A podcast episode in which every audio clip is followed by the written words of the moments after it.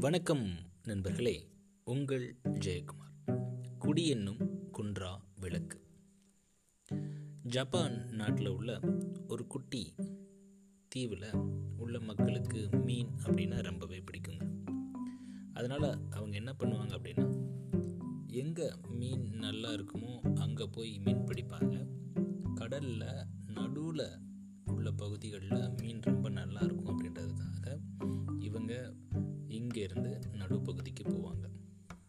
நடுப்பகுதிக்கு போயிட்டு வீடு திரும்புறதுக்கு ரெண்டு நாள் ஆகுமாங்க. அதனால் அவங்க பிடிச்சிட்டு வர மீனோட சுவை ரொம்பவே குறைஞ்சிருது. காரணம் மீன் எல்லாம் இறந்துடும் அதுக்காக அவங்க என்ன பிளான் பண்ணாங்க அப்படின்னா போகிறப்பே ஐஸ் கட்டிகளை கொண்டு போயிடலாம் இந்த ஐஸ் கட்டிகளில் மீனை போட்டு வச்சோம் அப்படின்னா இது வந்து பதப்படுத்துகிற மாதிரி இருக்கும். மீனுடைய ருசி இன்னும் நல்லா இருக்கும் அப்படின்னு நினச்சி அவங்க வந்து பதப்படுத்திட்டு மீண்டும் கரைக்கு வந்தாங்க. ஆனால் அப்போ கூட அந்த மீனோட சுவை அந்த ஒரிஜினல் சுவைக்கு இல்லைங்க. அப்போது அவங்க எல்லாம் ஒரு யோசனை பண்ணுறாங்க ஏன் இந்த மீன் வந்து சுவையாக இல்லை அப்படின்னு? காரணம் அந்த மீன் வந்து இறந்துருது.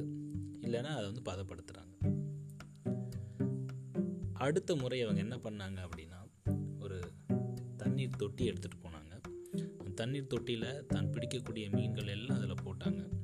அதோடு மட்டும் இல்லாமல் அதில் ஒரு குட்டி சுறா மீனையும் உள்ளே போட்டாங்க. அந்த குட்டி சுறா மீன் என்ன பண்ணுன்னா எல்லா மீன்களையும் துரத்திக்கிட்டே இருக்கும். இப்படி துரத்திட்டே இருக்கிறனால அந்த மீன்கள் வந்து சுறுசுறுப்பாக உள்ளே இயங்கிட்டே இருக்கும். மீன் எந்த மீனுமே சோம்பேறித்தனமாக இருக்கவே இருக்காது.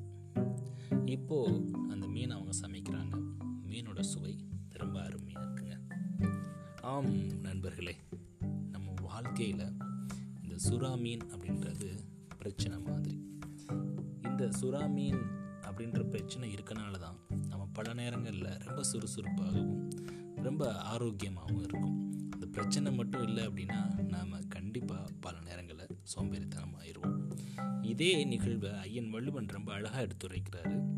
குடியென்னும் குன்றா விளக்கம் மடி என்னும் மாசூரை மாய்ந்து கெடும் அப்படின்னு சொல்லிட்டு அறுநூத்தி ஒன்றாவது குரலில் சொல்கிறாரு சரி இந்த குரலுக்கான விளக்கம் என்னன்னு கேட்டிங்க அப்படின்னா ஒருவனுடைய குடி என்னும் அணையா விளக்கு அவனுடைய சோம்பலாகிய தூசிப்படிய ஒளி குறைந்து முடிவில் அழிந்து விடும் அப்படின்னும்.